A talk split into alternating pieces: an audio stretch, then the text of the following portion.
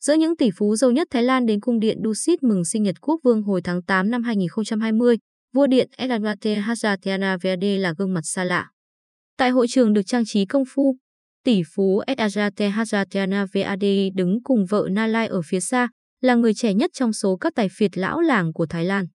Chỉ trong vài năm, người đàn ông 56 tuổi này đã trở thành vua điện của Thái Lan, vươn lên nhanh đến mức gây choáng váng trong một xã hội mà sự giàu có chủ yếu nhờ thừa kế và quan hệ, cùng khoảng cách quá lớn giữa các tầng lớp. Theo dữ liệu năm 2018 của tập đoàn tài chính Credit Suisse, Thái Lan là nước có khoảng cách thu nhập lớn nhất thế giới, với 1% dân số kiểm soát tới 66,9% tài sản của quốc gia. Dù tỷ lệ này giảm xuống 40% vào năm 2020 do đại dịch, Thái Lan vẫn là quốc gia bất bình đẳng thứ 5 trong 40 nước được Credit Suisse đánh giá. Ông Sajath không được nhiều người biết đến trước khi lọt vào danh sách tỷ phú của Forbes năm 2018, một năm sau khi công ty phát triển năng lượng Gulf của ông lần đầu phát hành cổ phiếu ra công chúng. Theo danh sách năm nay của Forbes, ông Elijah TH là người giàu thứ năm đất nước với tổng giá trị tài sản 8,9 tỷ đô la Mỹ. Thật bất ngờ. Ông ấy là ai vậy? Ông Kevin Hewison, học giả kỳ cựu người Australia chuyên nghiên cứu chính trị Thái Lan, tỏ ra ngỡ ngàng khi nhìn thấy tên Elijah TH trong danh sách tỷ phú năm 2018 của Forbes, đồng thời chỉ ra rằng top 5 người giàu nhất Thái Lan khá ổn định trong giai đoạn 2006 đến 2019. Hồi tháng 2, ông Saja được Quốc vương Thái Lan trao huân chương hiệp sĩ bội tinh đệ nhất, phần thưởng cao quý chỉ dành cho những người có công lao với đất nước. Ông Chris Baker, học giả nổi tiếng về Thái Lan, cho biết sự hiện diện của ông Saja trong sự kiện mừng sinh nhật quốc vương cũng cho thấy ông trùng năng lượng đã thuộc một tầng lớp khác, không chỉ dừng lại ở một tỷ phú bình thường. Theo Nikkei Asia Review, sự góp mặt của ông Saja TH trong vòng tròn quyền lực tại Thái Lan đánh dấu chặng đường dài trên thương trường của ông kể từ đầu những năm 1990, thời điểm kinh tế Thái Lan tăng trưởng phi mã ở mức 8,2% mỗi năm.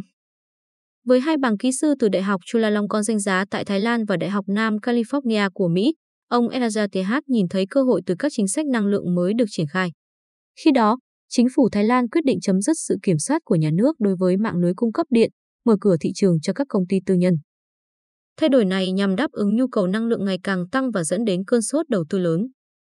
Bằng cách đầu tư vào ngành năng lượng, ông Elijah TH trở nên khác biệt so với phần lớn thế hệ của mình, một người quen giấu tên kể lại. Do tầm ảnh hưởng mạnh mẽ của quân đội tại Thái Lan, tỷ phú SATH dường như có lợi thế nhờ lý lịch gia đình. Bố của ông là tướng TH Arjuna Ratan Avadi, được cho là thân cận với tướng Suchinda Grapreon, người tổ chức cuộc đảo chính lật đổ chính quyền dân cử vào năm 1991. Trong khi đó, vợ Na Lai của tỷ phú SATH xuất thân từ một gia tộc Thái Trung giàu có ở tỉnh Tắc phía Tây Bắc. Vợ của ông đóng vai trò rất quan trọng. Do bố vợ sở hữu đế chế kinh doanh ở Tắc, Ông Edagia TH có cả tài chính lẫn các mối quan hệ khi trở về từ Mỹ. Giám đốc điều hành công ty tư vấn kinh doanh FSS ở Bangkok Suat Sinsazer cho biết. Ông Edagia TH bắt đầu theo đuổi mục tiêu bằng cách thành lập thương hiệu Gup. Bước đột phá đầu tiên của ông đến vào năm 1994 khi công ty thắng thầu xây dựng một nhà máy nhiệt điện than phía nam Bangkok. Đó là thời điểm những cải cách kinh tế thu hút các công ty tư nhân nô nước tham gia lĩnh vực sản xuất điện. Tuy nhiên, Ông Elijah TH bị phản đối gay gắt vì gây tổn hại môi trường, dẫn đến dự án bị đình trệ.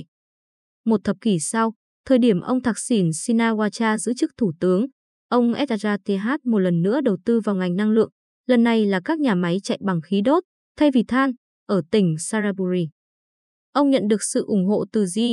Power, công ty điện lực Nhật Bản có 49% cổ phần trong Gulf.